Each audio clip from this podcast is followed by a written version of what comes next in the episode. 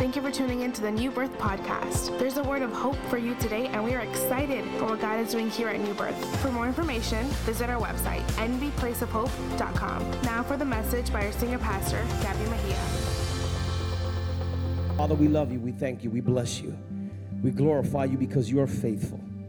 Because with you, God, Lord, nothing is impossible and anything can happen. And so, Father God, we are ready to hear what you would have us to hear. Father God, would you challenge us by your word? Would you stretch us by your word? Would you pour into us, God? And let the words, my God, from your mouth change the hearts in our lives. And I ask you to use me for your glory. And I promise you, God, that I will give it all back to you. I thank you in advance for the visitors here that today will make a decision to live for you. We love you. We honor you. We thank you. In Jesus' name. And everybody says, Amen and amen. Today we're going to share, we're going to talk on hope revolution. Touch your neighbor, tell them hope revolution, hope revolution. Today is the beginning of a revolution. The beginning of a revolution. But it's not any kind of revolution, it's a hope revolution. And and I don't, I, am not saying I'm doing a sermon series. This is not a sermon series. This is just a, a, a way of living for us as New Birth. We're gonna, we're gonna live out hope. And we're gonna cause a revolution wherever we go and whoever we come across with. so today is the beginning of what, of what we call a hope revolution. I call it a revolution because I believe we're going to change the order of things through hope. Through hope. And there's a, there's, a, there's a verse in the Bible that I want to share with you, and it's found in Revelation chapter 12 and verse 11. And it says, And they overcame by the blood of the Lamb, not land, Lamb, and by the word of their testimony. They overcame by the blood of the Lamb. Somebody say, Lamb. And by the word of their testimony. For those of you who were not here last week, last week, we eyewitnessed God's saving grace here at New Birth. Amazing. Six weeks ago, we started the series. Today's week seven. When we started the series, all of these light bulbs were off. All of them. 108 light bulbs were off. And we started the series believing that God was going to save people and change people's lives. And every time somebody gave their life to Jesus, since six weeks ago, they'll come to the altar here or at our youth service. We would come on Sunday and turn on a light bulb for every person that gave their life to Jesus. And to the glory of God, here in Kissimmee alone, to the glory, to the glory, to the glory of God, We've had 174 people give their lives to Jesus in six weeks to the glory of God. to God be the glory. And so there's no more lights to turn on, but we believe that we're going to turn on your light in the spirit and you're going to leave this place lit up for Jesus. God did some amazing things these past six weeks. Amazing things. But last Sunday in particular, God, God did something phenomenal. We had an avalanche of souls come to Jesus last Sunday. It was extraordinary. We were able to see dozens of people get saved and dozens of people get baptized to the glory of God. And so I want to show you a snippet of what God did last Sunday at our Hope Fest service. And friends that are here just like you today, there were people who came last, last Sunday, just like you. You came, you sat, you enjoyed the, the music, you feel like you're home. There's a feeling you feel you can't explain it, but it's, it's a good one, and, and, and you don't feel this at a club, you know. But the, the people just like that last Sunday came, over, over 30 people. And 27 of those people gave their life to Jesus. And so today, it's your opportunity. And I, and I want you to know that what you're feeling is may not feel normal, in the natural, but in the spiritual, it's so normal because the presence of the Lord is here. And so I want to show you all a little bit, snippet of what God did last Sunday. So would you please draw your attention to the TV monitors as you watch the screen?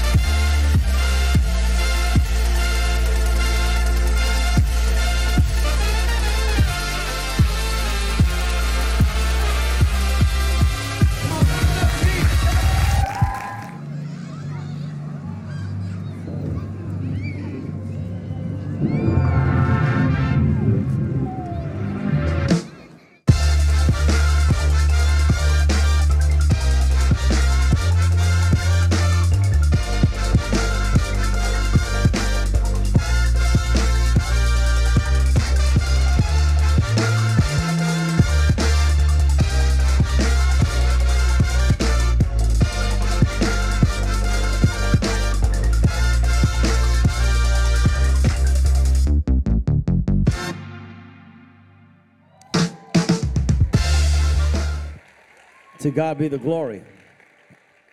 But not only at New Birth, but throughout the country, literally throughout the country, uh, we had this distinct summer at New Birth. We, um, when we started the church, we, we wanted, we, we've always believed that, that God has called us to, to, be, to be an agent of change. And, and um, we've experienced that our summers is where we have our growth, where churches typically decline in the summer. We, we've noticed that when, since we started the church, we've just been growing in the summer. It's amazing. And so I've been sharing that with friends and pastors of ours uh, uh, who, have, who join our network. We have about 14 to 15 churches outside of New Birth that, that are part of our network. And last year we had a meeting and, and, and I shared with them, listen, what would, imagine if we all get together for summer and we all do summer at New Birth, summer at Aruba, summer at Virginia, summer at Pennsylvania, summer at, uh, and, and, and all of the pastors, all of the pastors uh, uh, bought into it. And I said, listen, this has been our results. We've done it, and the church grows, and yada, yada, yada. And, and, and, and, and everybody said, okay, let's do it. So, six weeks ago, we've had the following churches join us to start the series. We had a church in Tampa, Transformando al Mundo. We had a church in Kissimmee, Heaven on Earth. We had Wesley Chapel, Florida, the Freedom Center. We had a church in Newark, New Jersey, Lighthouse Church. We had a church in Virginia, Iglesia Vida. We had a church in the Bronx, New Season.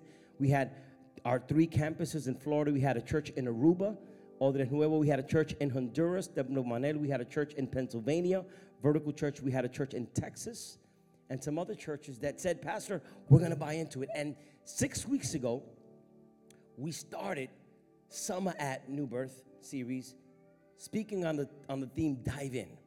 And all of these churches, all of these churches bought into it. And, and, and just a week ago, some of the pastors were saying, Pastor, our church, we haven't baptized people in years. We haven't had people come to the altar and accept Jesus Christ in a long time. But since the sermon series started, something happened in the church and a buzz happened in the church that people are bringing visitors and people are coming to church and we getting baptized. It was a revolution happened these past six weeks. So I, am saying all this to say that this is not just a, a, a, new birth thing. This is God is doing a hope revolution throughout the country to the glory of God. And so I want to show you a, a, snippet. I, I asked these pastors to show us and, and give us pictures and images of what God has, has done these past six weeks. And so today uh, uh, is our last Sunday series of the uh, ser- sermon of the series.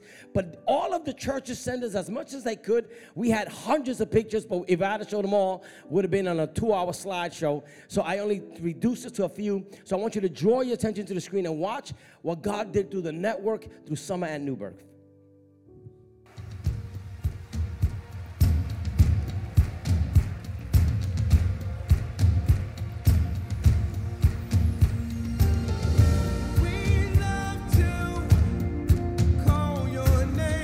Virginia, Texas,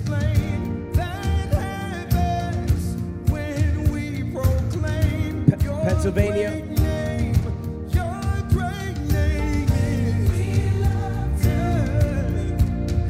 St. Cloud, Aruba.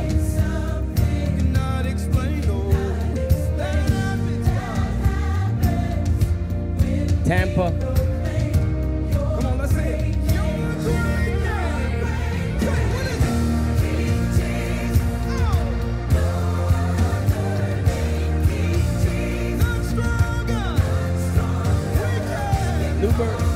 Poinciana.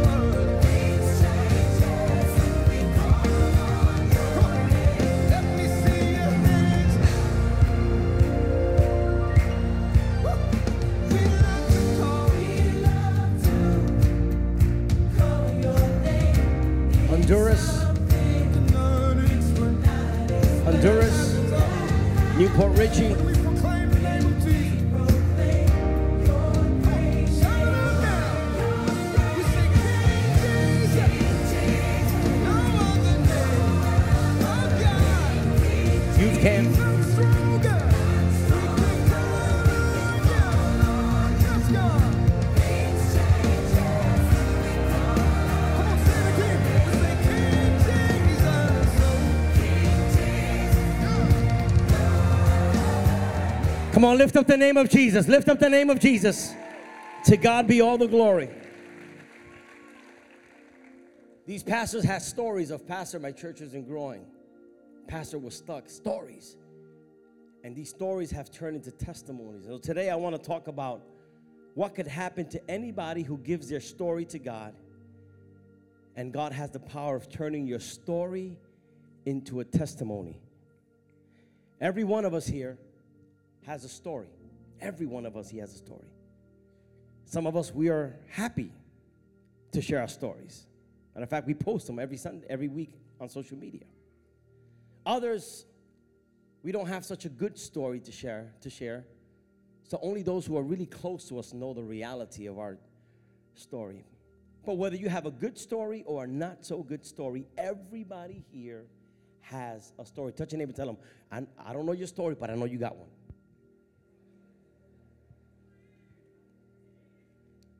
Everyone he has a story. Now, there's a difference between a story and a testimony. It's a big difference. And let me define the difference between one and the other. A story is an account or imaginary reality by means of a telling an account, and its sole purpose is to entertain. That's what a story is. I don't know if you remember when you was a kid, mom and dad would say, once upon a time. And it, stories are designed to give a narrative of an entertaining account. So, stories. Oh my God, you heard? LeBron James is going to LA. Yo, story, entertaining. Entertaining. But a testimony is different. A testimony is a story told by the person it's himself or herself who experienced what they went through. I can tell you a story, and that doesn't necessarily mean it's true. It could be made up.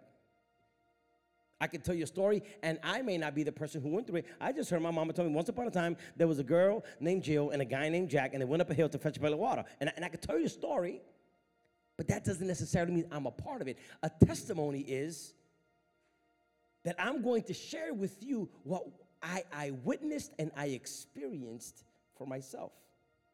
And today, friend, you that are here, the Lord wants to turn your story into a testimony. Regardless of how great or negative or tumultuous your life may be, the Lord is not intimidated by your story. He wants to turn your story into a testimony. Why? Because Jesus came specifically to do that. Jesus came to turn things around.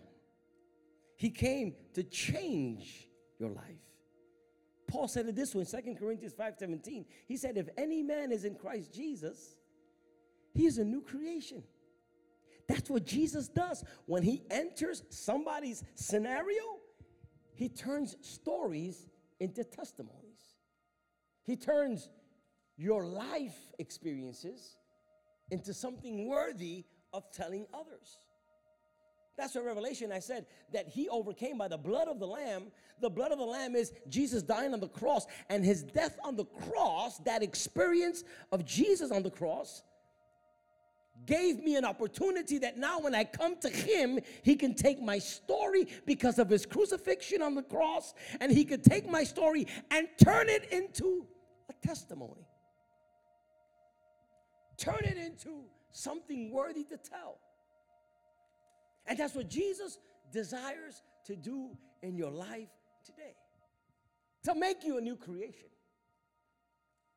If you are in Christ, his desire is to turn you into something new, something worthy to share to others.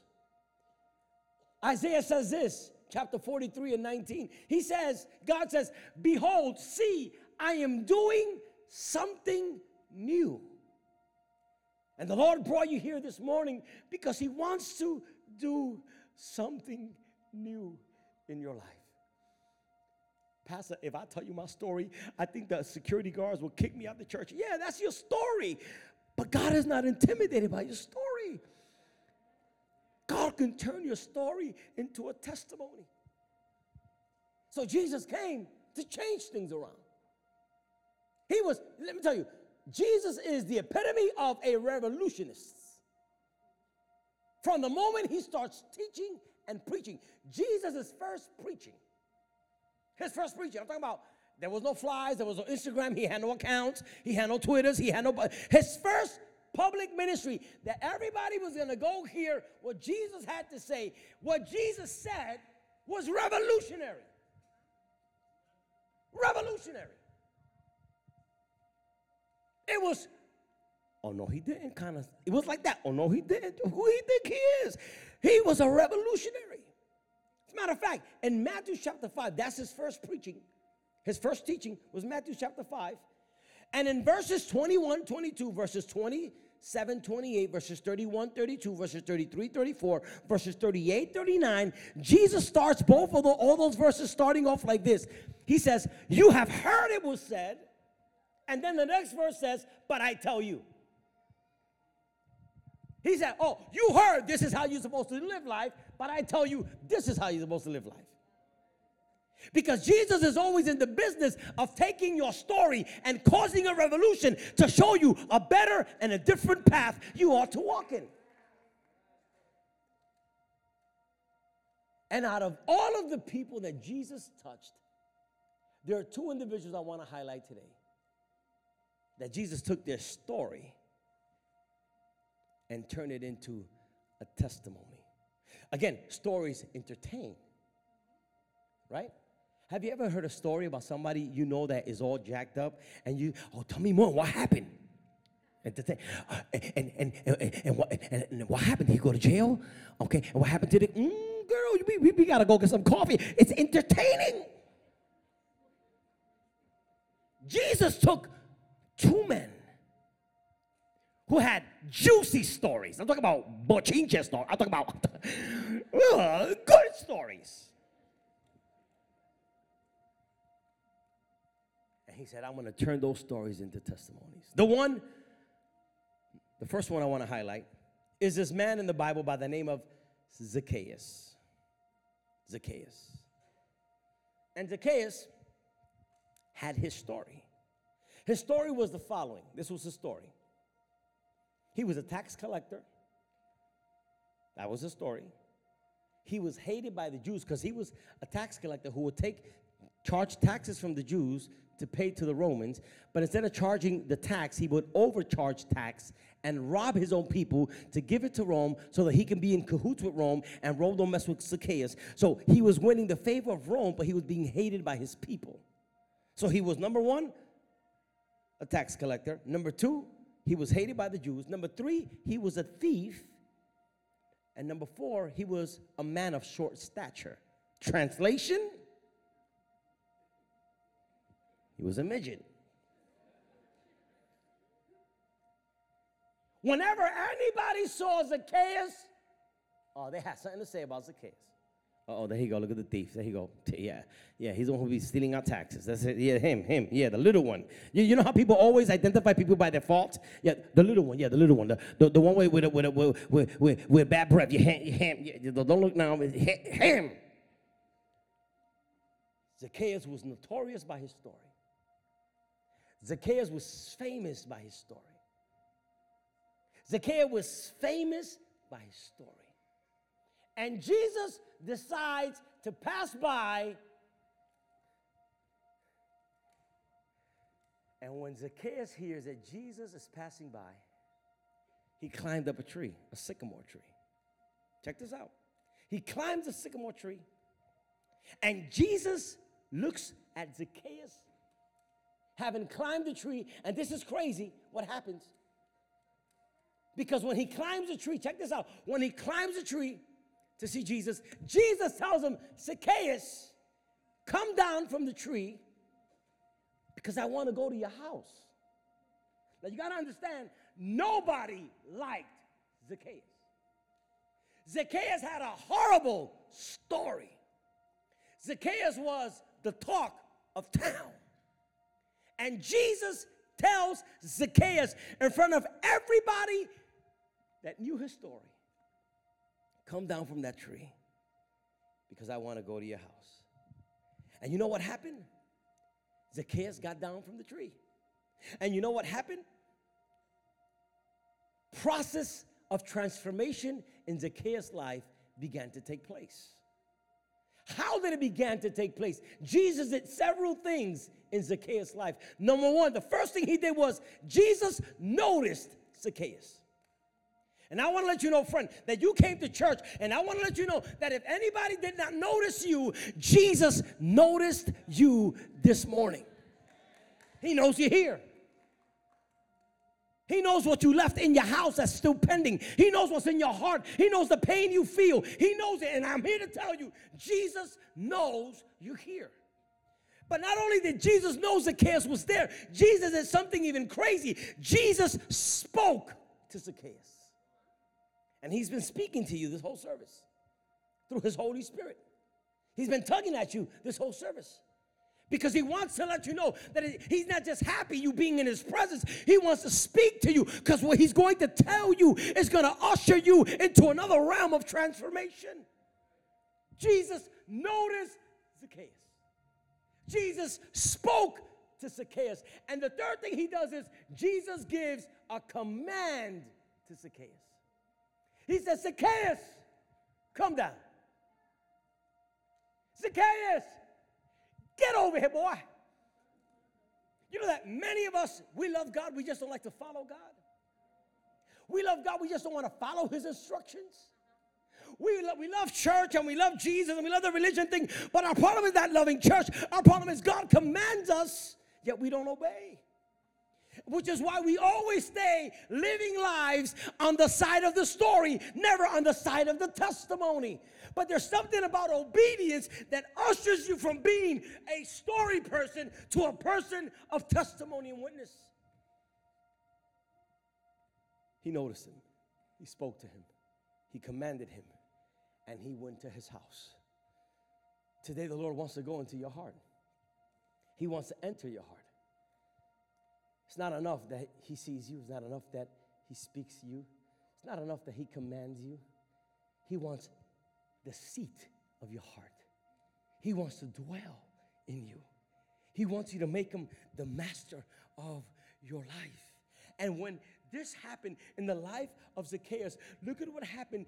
When this happened, his story turns into a testimony. Now, Zacchaeus' life is revolutionized. To, to what point? To the point that his life began to change in a physical, visible, and tangible way. Not only that, but his motives changed. He was no longer trying to be rich. He was no longer trying to ri- steal from his own people. His motives changed. Not only that, his identity was restored. He is no longer called the guy who would rob because now the Bible says that he, the Bible says everybody he stole, he paid them back four times what he stole from them. So now his in- identity is being transformed, his integrity is being transformed, his life is being transformed. And now those who talked about him as a story of a negative person because he came across Jesus, now he's a witness that all those that come to Jesus could become a new creation. That's crazy and his position changed from being on top of a tree to being in the house in the presence of Almighty God. And that's what God wants to do today in somebody's life, and all of you guys that are here for the first time.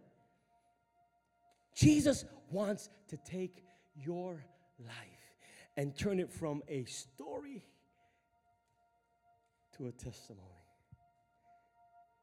John chapter 9, verses 1 through 12.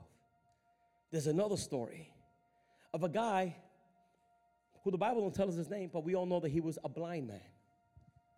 And in the times of the Bible, in the times of the Bible, if anyone had a sickness or, or disease, it was it was a tradition or a custom for people to conclude that that person was in sin or his parents was in sin because they were sick. And when you read John chapter 9, verse 1, the Bible says that there was a man who was born blind, and the disciples asked Jesus, Jesus, who sinned, him or his parents, that he's blind?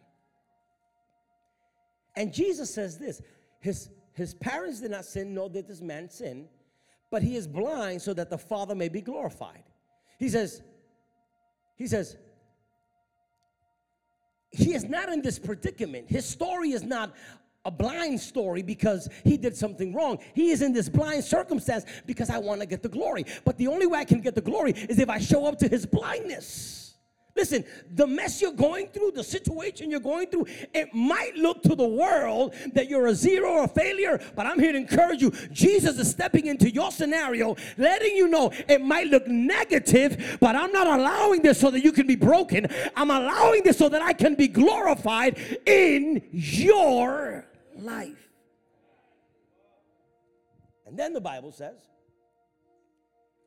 He says, as long as I am in the world, I'm going to be light in darkness.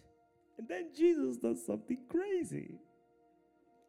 Because Zacchaeus, he says, Yo, hey, hey, Zacchaeus, come down. Come on, let's go to your house. Let's go get some, you know, some, some alcapurrias and pastelillos and, and some KFC. Hey, let's go eat. That's not what happened with this guy. With this guy, he says, he's not a mess because he was a sinner. I just want to get the glory. So I'm thinking God's going to open the heavens Lightnings going to come from the sky. 70,000 birds, angel birds, angels are going to come from heaven.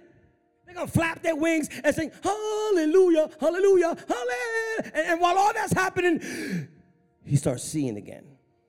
That's not what happened. He had a horrible story. He was born blind. But his story got even worse. Because the Bible says that after he said that, Jesus spit on the floor made mud out of the spit and put mud in his eyes. If he had a bad story being blind, his story just got worse. A money blind guy. And then he says, I want, you, I want you to take your muddy self to the pool of Siloam. Now, understand, understand. The guy has a reputation of being a sinner. That's his story. He's a sinner because if he wasn't a sinner, he wouldn't be blind. Consequence, you're a sinner because you're blind. That's the story. That's the rumor. That's what's on Facebook. That's what's on Instagram. That, that's it. And then Jesus says, Now I want you to walk with mud in your face. So now he's walking all muddy. Listen, there are people here right now that are living out muddy circumstances. You're in a muddy situation in your family. You're in a muddy situation at your job. You're in a muddy situation in your heart and in your mind. You're in a muddy situation in your marriage. You're in a muddy situation with the relationship with your family. You're in a muddy situation, and it looks like your story is getting from bad to worse. But I just want to encourage you that had had had I was if I were the one who put mud in your face, or oh, your story just just done got worse. If it was your auntie that put mud in your face, your story would have been worse.